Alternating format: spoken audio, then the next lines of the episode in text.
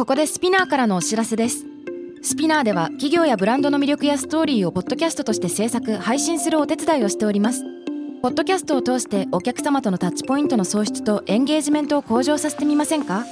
お問い合わせは概要欄の URL かスピナー .com の SPINEAR ブランデッドポッドキャストからお願いします。 SPINEAR.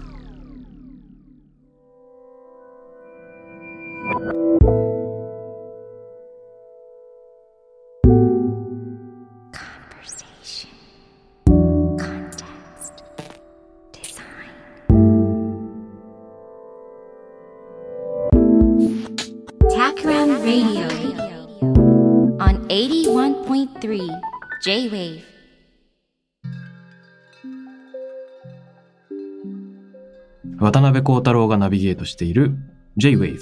Takram Radio 今回のテーマは2021年春学期コンテクストデザインを履修しよう。ということで例によってですね僕が大学でやってる授業コンテクストデザインという名前の授業を本格的に始めました。それどういう風にやってんの？そもそも何をやってるの？そしてなんで、まあそういう授業を僕がそのやりたいと思ってるのみたいなことをちょっと改めて、えー、お伝えしようかなと思うんですよ。もちろんね、今まで、まあリスナーの方なら知ってるかもしれないけれども、ここ2年間ももちろん大学で授業してきたんですね。ただ、なんかゲスト登壇みたいなことが多かったから、丸々1学期自分で計画を全て立てて、えー学生と直接やり取りしながら成績をつけるとこまでやるというのが、まあ、今年から初めてなんですね。例の今までは単位の出ないサブゼミみたいな形で進めてきたものがあったんだけど、それを正式授業にすると、えーどうなるか。で、新しい挑戦をいろいろしてます。その話をちょっとできればと思ってます。そもそもね、あの、知らなかったんですけど、最近の大学では、特になんか SFC とかでは、春学期、前期っていうなんか授業の枠組みがあるらしくて、普通春学期ってさ、4月から始まって、7月半ばくらいまでで終わると思うんですが、あのね、4月から5月の中旬くらいまでで、集中講義をやるっていう枠組みがあるみたいな。なんか前期っていうやつと後期ってやつがあって。で僕今回そのね、前期にしてみました。あまり長いと大変な期間が続いちゃうかなとかですね。こうガッとまとめてった方がいいんじゃないかなって思いで。あとは、やっぱり春学期4月って学生のみんなも一番こう熱がこもってる時期だから、そのタイミングを逃さずにですね、熱いまま駆け抜けてしまおうみたいな思いもあったんでね。でも驚いたのが、シラバスみたいなものがあるじゃないですか。授業の概要をあらかじめ公表して、えー学生さんがそれを見てさ、履修登録するじゃないか。で、それを事前にまとめなきゃいけないんで、授業をしながら次の内容を構想を練るっていうのがですね、あんまりできず、かなりみっちり計画しなきゃいけなかったんですね。で、全15回相当の授業の枠組みを、あらかじめ去年の年末くらいの段階で申請登録しなきゃいけなくて、えこう計画の非常に苦手な私としてはですね、こんなに、こんなに丁寧に書かなきゃいけないの？みたいな結構丁寧に書きました。なお、えー現在も4回目まで消費していて、次5、6回目なんだけど、すでに道を外し始めております。早くないかっていう感じだけど、まず楽しんでますね。うん。まあでも、計画すると何がいいかっていうと、大きな学問との接続をね、しっかり考えるようになるんですね。コンテクストデザインってなんか独自の考え方だけど、デザイン理論の本流とどういう関係にあるの？とか、文学のテクスト論、よくロランバルトの作者の詩とか出てくるけど、それとはどういう関係なの？だとしたら西洋の思想、東洋の思想とどう絡んでて、芸術論とはどう関係するのっていうのを、えー自分なりに再度調べてまとめて、まあ、みじん切りにしながら新しい料理にするとかっていう作業なんですけど、まあ僕が一番楽しんでます。大学生の時この授業受けたかったなっていうやつで、惜しげもなく語るんだけど、でも、これ結構ここにたどり着くのは大変だったんだよって勝手に思いながら、なんかこう出し惜しみしたい気持ちを打ち消して全部伝えるみたいな、そんな感じになってます。うむ。でね、もうね、授業始まる前からピンチの連続だったんですよ。例えば。サブゼミの時って、たくさんね、以前はね、例えば60人とかが申し込んでくれて、進んでいく過程でどんどん人が脱落していって、なんか最後の発表に残ったのが10人くらいしかいなかったっていうのが2020年版なんだけど、2019年版はさ、40人登録してくれて、最終発表、作品作ってきたの2人だけっていうね。で、これはね、あのしょうがないと思うんですよ。つまり、物を作るって大変だし、あと単位出ないから、みんな他になんか忙しいことできちゃうと当然優先順位下がるよね。それでいいと思うんだよね。でも今回授業ですから。あのー、まあ、どんな感じになるんだろう。あのー、アドバイザーをやってくれてる SFC の伊庭先生によると、やっぱ単位出るってのは強力ですよ、みたいな。あの、なかなか授業を切るっていうのはないと思うんで安心してくださいとか言ってくれたんだけど。あのね、少人数でやっていこうかなと思ったんだけど、先生に言われたのが、せっかく大学っていう開かれた場なんで、なるべく多くの人に授業してあげてほしいんですと。渡辺さん、30人と言わずに、100人け入れてくださいみたいなこと言われて、100人、100人のものづくりとか課題をチェックするのってすごい大変そうじゃん？みんなと。対話したいから。でもよく考えたらさ、あれじゃないですか。コンテクストデザインとか言って、興味がある人が履修してくるのは当然で。一方で大学とか学校の面白いとこってさ、興味がなかったものにうっかり興味が湧いちゃうっていうとこあるでしょ。いや、好きになる予定じゃなかったものに出会っちゃうみたいな。誤配がきっとあるはずで、その誤配を届けるっていう意味では人数増やすっていうのは非常にいいことなのかもなと思いましてですね。よし、100人っつって。100人枠。でも結構重いから、うん、シラバスもかなりかっちり書いたし、重いですよ、みたいな空気を漂わしといたら、そんなにね、申し込み来なかった。まあ、160人ちょっとですよ、申し込んでくれたのは。選抜しなきゃいけないじゃん。あのね、選抜課題出したんですよ。ほぼ、例の横浜美術館のキュレーターの木村さんの問いと同じだったんだけど、まだ世の中は気づいてないけれども、自分にとっては大事な価値を説明してください。A41 枚で画像と文章みたいな。お願いしたら、なんかね、びっくりしましたね。みんな面白いんですよ。で、なんか授業始まってないのに、もう授業始まっちゃったくらいのクオリティでみんななんかすごい頑張って出してくるわけ。で僕がいくつか感動した課題をこっそりなんか今日紹介しない。ある人はね、あの、靴下の生地の縫い合わせのコリコリの部分が最高ですみたいなのを書いてきて、靴下の生地が多分3枚くらいの布が縫い合わせられてるところの全ての3枚が出会うところが親指の脇に当たってちょこんってなってる。で、靴の中でその部分を親指で探してちょいちょいするのがすごい気持ちいいみたいなこと言ってて、その発想なかったわみたいなやつもあれば、またはですね、例えば、バタイユとかジャンジュネみたいな官能系の小説が好きだったある学生さんが、横浜のロック座に通っていますと。ちなみに女性なんだけど、その大学生になって初めてストリップショーを見に行きましたよっていうようなことを書いてくれて、普段、あタブー視されるような風潮があるようなものっていうのをでも自分の中では、えー、大事な作品のあり方としてあの扱ってますよっていうのを書いてくれた人もいる。だから、ちょっとこういう何、学問っぽいさ、バックグラウンドがある話を展開してくれる人もいれば、はたまた、その靴下の話をする人もいれば、あとね、思い出系もあって、例えばなんですけれども、半分欠けちゃってるワインのコルクの話をしてくれた人がいて、あの成人したタイミングで、えー、両親からワインのプレゼントがあったんだって。でそれは、えっと、自分自身が生まれた時に両親があらかじめある一本のブドウの木のオーナーになっていて、そのブドウから取れたワイン、保管していてくれて、二十歳の誕生日に両親がくれたよっていう、そういう話だったんですね。で、すごく感動したみたいなんだけれども、それをね、開けようとしてくれたそのパパが、グッてやったらコルクが半分に割れちゃって家族が大爆笑みたいな、なんかそういう思い出があるらしいんですけど、その半分に割れちゃったコルクっていうのが、その欠けてしまったことも含めてすごくいい思い出だから、えー、一人暮らしで引っ越した時にも捨てずにそれを持ってきてしまいました。って、そういう話をしてくれたりだとか。はたまた体育会系の人はですね、あの、投擲？やり投げ？の師匠の iPhone に撮ってある、ある5秒くらいのものすごく短いやり投げの師匠のやり投げの映像っていうのも何千回と見返しているっていう。そのスクリーンショットとともに熱い思いを書いてくれた人もいますね。で、まあ、もちろんどれにも共通するのが、それって一般的に社会的に認められてる価値なのかってそうじゃなくて自分にとって大事、自分にとって意味があるっていうものをみんな熱く語ってくれてるんだね。で、それって例えば社会人としてビジネスとして何かすぐ役に立つのかとかお金を生むのかって言ったらそういうことじゃないですね。でも、そういったものを一人一人の学生がこういうのを話してくれるんだけど、とにかくね、その話を聞くのが面白いんですよ。誰かが夢中になってる何かに耳を傾けてる時間っていうのはすごい良くて。で、いいなーっていう思いもあれば、確かにっていう思いもあれば、なんかくだらないけど笑えるぞっていうのもあれば、まあ、いろんな反応がそこに待ってるんだけれども、そのあらゆる感想に開かれている授業にしたいなっていう思いで、150個のこういうのが並んだ時にさ、もう100個選べませんでした。ある夜ね、あまりに選べないから、3週全部読み直したの。これかないや、これもいいなみたいな。で、えっと、何を血迷ったか150人全員履修 OK にしてしまいまして、えー、つまり今後コミュニケーションが課題チェックがめちゃくちゃ大変になるっていう自分と学生アシスタントのみんなの負担がめちゃくちゃでかいっていう話なんだけど、もうしょうがねえと。やるしかねえと。そういう心構えで始まっております。さて、そんな風に150人分の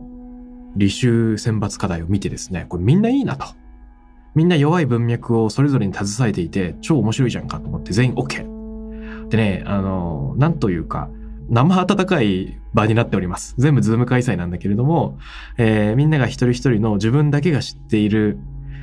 まだ世の中に認められてない価値を携える場っていうのは、なかなかね、心地いいですね。それを分かち合えるようにしたいなっていうのを思ってるんだよね。よく考えれば、この未証明の価値ってすごく大事だなと。あらゆるビジネスは、誰かの未証明の価値、そのビジョンから始まった。あらゆる時代を切り開く芸術は、全部未証明のところからスタートして、でもまだ証明されてないからこそ、自分だけが世の中に少し先んじて問いかける必要があるわけだよね。例えば、エアビーができるまでは、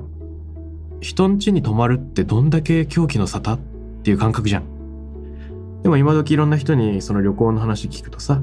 ホテルには泊まってません、エアビーにしか泊まりませんっていう人もかなり多いよね。その方がお得だからっていう人もいれば、純粋にその街で暮らしてるような気分に浸れるから、まあいろんな答えがあります。それはビジネスの事例だし、ウーバーみたいなのも同じかもしれません。え配車サービスなのに車を所有しない会社って本当にあり得るの？とか言って、C2C ですよね。そのサービス提供者とお客さんをマッチングするっていうようなのが、車でそれを行ってしまったっていうわけだよな。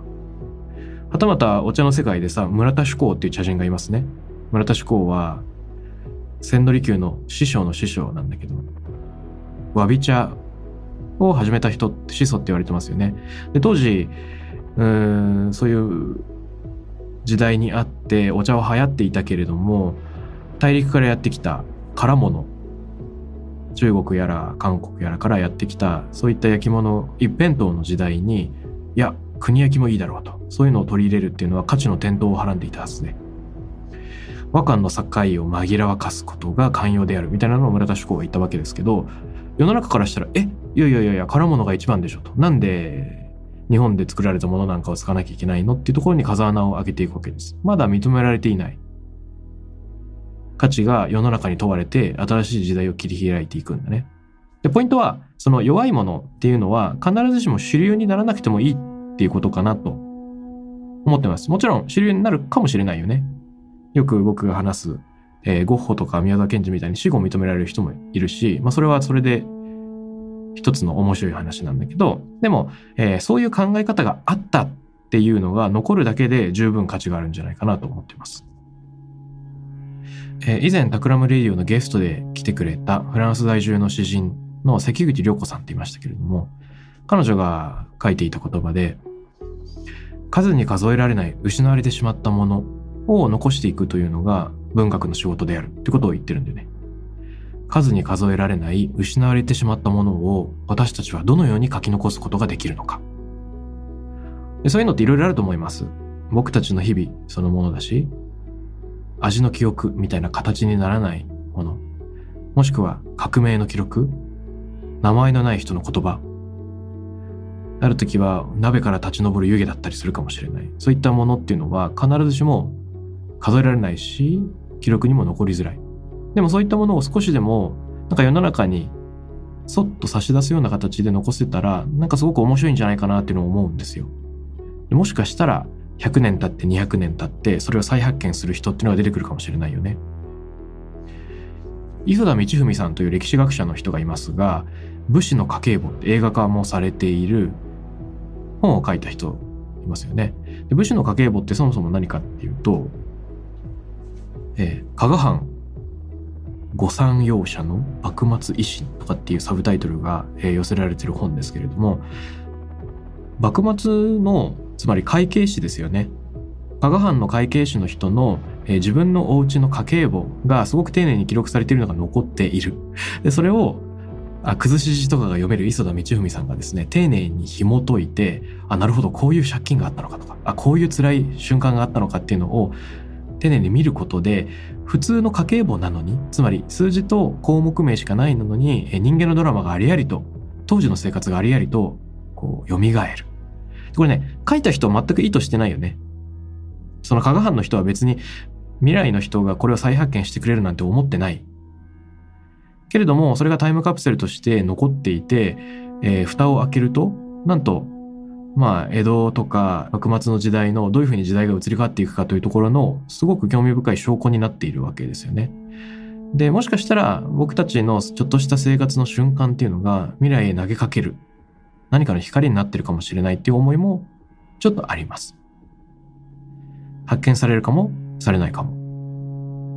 えーちなみに僕の妻で小説家の浅吹真理子さんはあんまりね現代の読者に向けて書いてるっていう思いは希薄らしく日本語っていう言語が失われてしまった後に言語学者とかなんかこう考古学者の人がかつて日本語っていう言語があったらしいと思いながらこの文字に触れてくれたらこの音に触れてくれたらっていうのを思っているそうです。だからこそすでに使われなくなってしまった古語かつて人の唇を震わせたかつて人の心を動かした言葉が今え使われるとどういう意味を帯びるのか音を帯びるのかっていうのを作品の中に込めている。みたいなんですね。でこの弱いものまだ見ぬ価値みたいなのが確かにどこかに残るっていうこと自体を、まあ、一つのメッセージボトル登壇通信みたいなものとして世に投じていく。そもそもさ今の社会だとより早くより大きくもっと効率的にっていうのを目指すじゃないですか。ビジネスも成長右肩上がりが良い効率いいことが良いしフォロワーも増えた方がいいリツイートも多い方がいいってされてるけど本当にそうなんだろうかと思います。うんたった一つのもの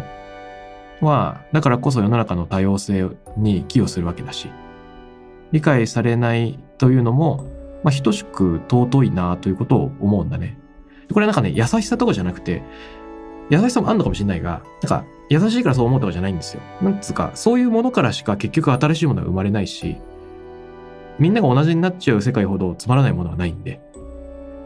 えー常に異端なものから新たな普遍が生まれるから、その発生可能性が上がってないと、生きててつまんないじゃんって思うんでね。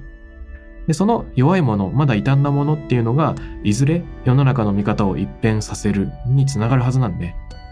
本当に主流になるかどうかっていうのは置いといて、前提としてそういうのを尊んでいかなきゃ意味ないよな、ということを常々思っているわけです。で、まあ、だとしたら、それをいかに、うん、授業の形にしていくかっていうのが問題になるんだよね。だからコンテクストデザインっていうのは世の中の価値を多様化するとか、人々の弱い文脈が社会に出ていくってことをサポートしたいんだけど、それはどういうふうに行われるか。あらゆる創作は、これまでのいろいろな創作、人の言葉、表現の、まあ、引用の織物でできているという立場に立つので、コンテクストデザインでは、クリエイティビティの3段階を定めています。何か他者の作品を鑑賞するというのが第一段階ですね。第二段階が解釈する。第三段階が自ら創作するっていうふうになるんだけど、鑑賞はできる。でも解釈っていうと、なんか自分なりの言葉を与えなきゃいけないとか考えを持たなきゃいけない。結構大変である。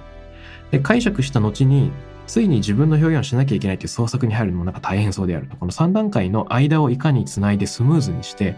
摩擦を取るかっていうところがコンテクストデザインのポイントになるわけですが、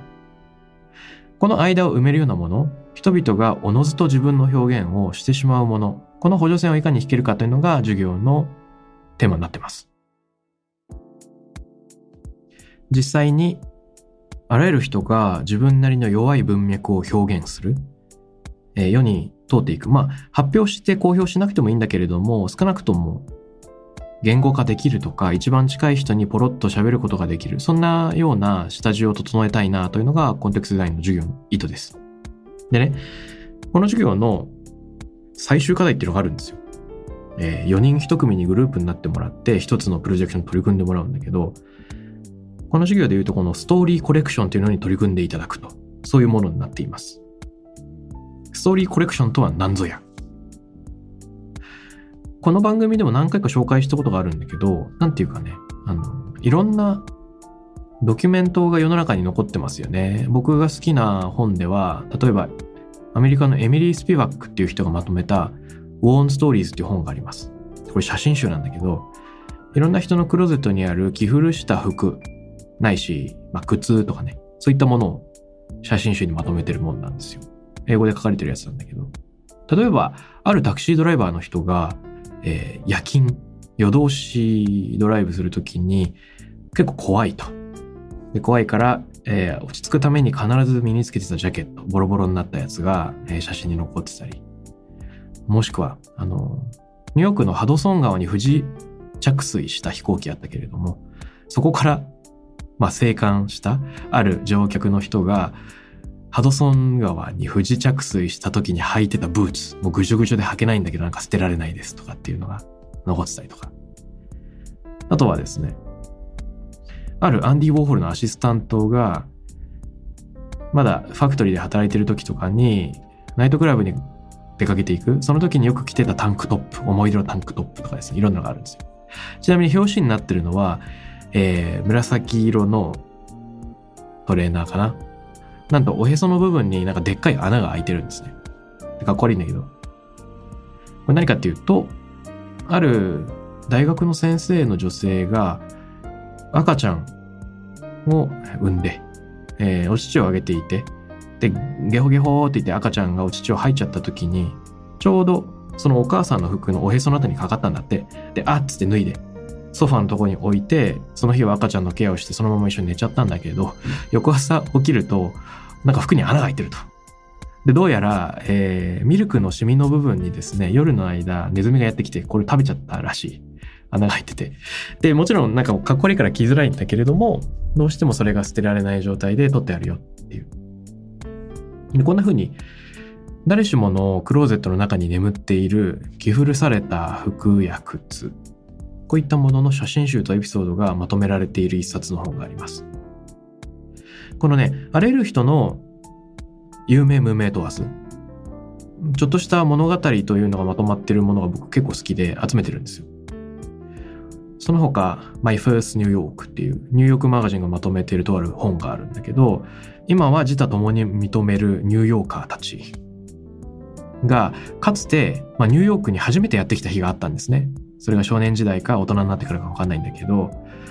その人たちが最初にニューヨークに来たっていうのはどういう体験だったのかっていうのをそれぞれの目線で綴った、これもインタビュー集です。例えば、今はスーパーモデルとして活躍するある女性が、えー、ナップザック1個でニューヨークに上がってきた時の日々の話もあれば、今、マンハッタンで複数のレストランを経営する人が、かつて、えー、セントラルパークすぐ近くのユースホステルにチェックインして、自分が泊まるはずの部屋のベッドになんか大きい犬が座ってるからどうしても部屋に入れなかったとかっていう話。テキサス出身らしくてさ、この部屋っていう自分の部屋の窓をガラッて開けてみたら、なんとそこに広がってるのはマンハッタンの街じゃなくて、お隣のビルの壁だったんだって。で、その時に感動したっていうのが彼の思い出で、テキサスはもうなんかこう閉園というか、地平線みたいな窓の外の景色しか見たことなかったのに、窓を開けてビルがあるみたいなのが、えー、少年時代のその料理人、駆け出しの料理人にとっては、もう非常に興奮するポイントだったみたいですね。まあそんなこんなで、えー、いろんな人のニューヨークの最初の日々が綴られてる。こんな風にね、有名無名問わずいろんな人の物語が世の中まとまってるのがあって、これすごくいいなと思うんです。で最終課題ではこういう僕が呼ぶところのストーリーコレクションをみんなに作ってほしいと思う。で問題はどんな問いが人から物語を引き出し得るのかっていうとこですね。でよくさその会話するにあたって僕思うのはなんかこの人の話あんま面白くないなって思うことがあるかもしれないがその時は結局相手がつまらないんじゃなくて自分の問いかけがつまらないんであるっていう。あらゆる人はクリエイティブな問いかけによっていくらでも面白い話を返してくれるはずだと。そういうふうに思うんですよ。でこれらのストーリーコレクション例えばウォーンストーリーズであれ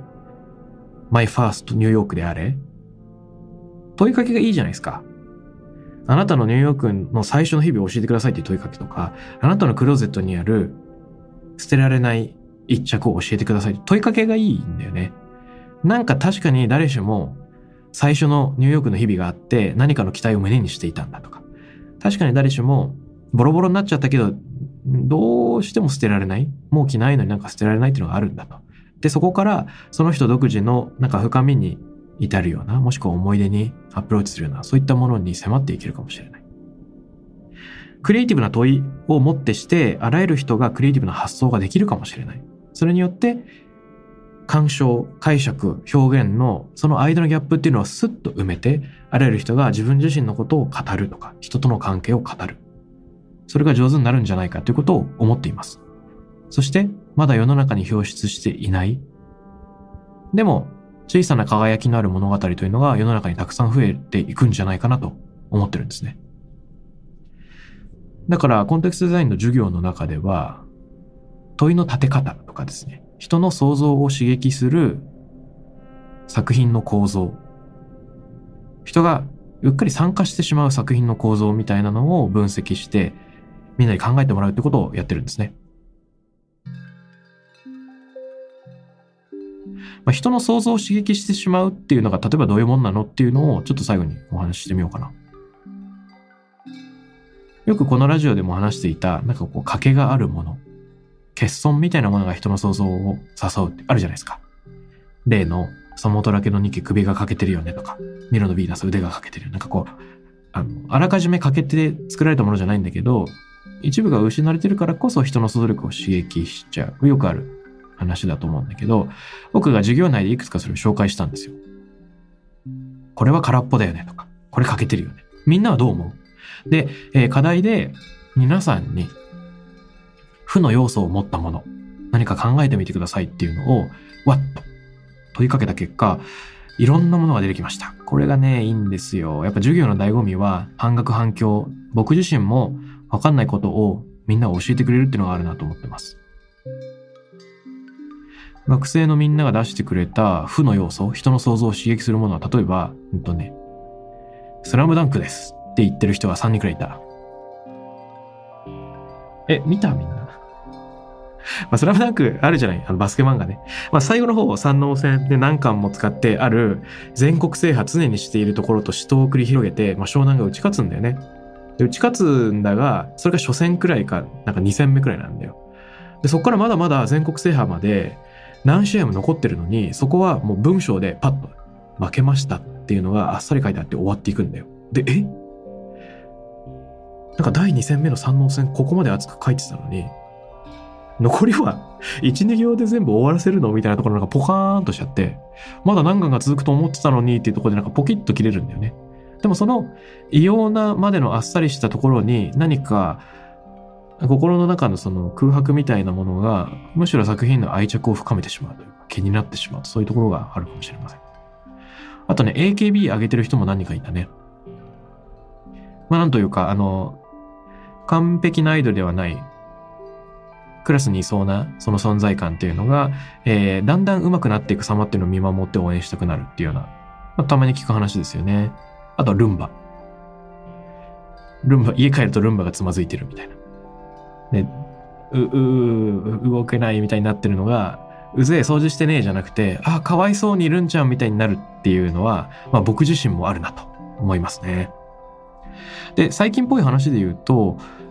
マスクで顔が覆われている、あと初めて会う人の素顔を想像してしまう。その隠されているからこそ想像がはかどるっていう話をしてた人もいるし。あと、なるほどと思ったのはですね、ユニクロの無音の CM がいいって言ってる人がいて、これは、テレビをつけっぱなしにしていると、突然ユニクロの無音の CM が始まる。で、自分は例えばスマホなんかで手元を見ていたのに、え、なんでテレビの音消えた？ってパッと見るとユニクロの CM が流れている。で、ながらみの時代にあえて無音を使うっていうことで、まあアテンションのエアポケットを作るようなそういう効果があるのかもしれないね。ないからこそ目立っちゃう。うん。はたまた、ズームが終わる瞬間のその余韻。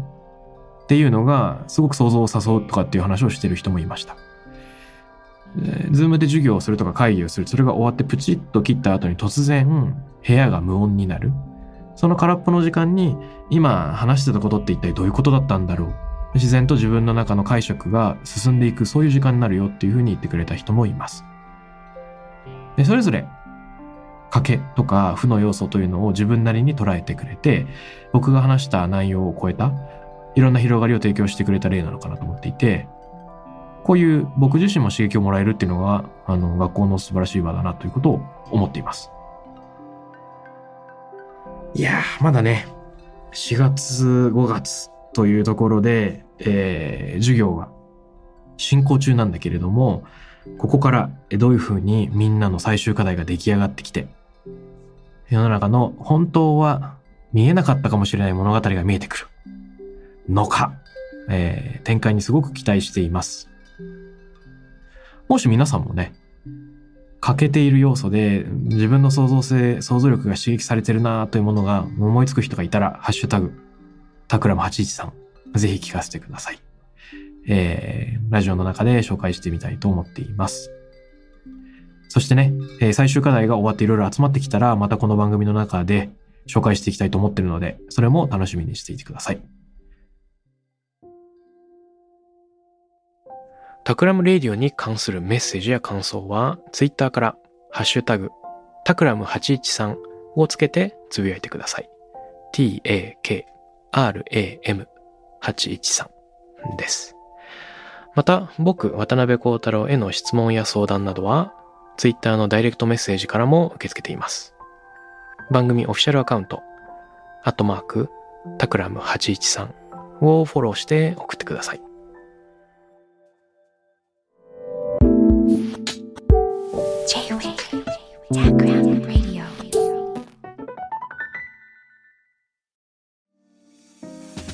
ここで SPINEAR からのお知らせです。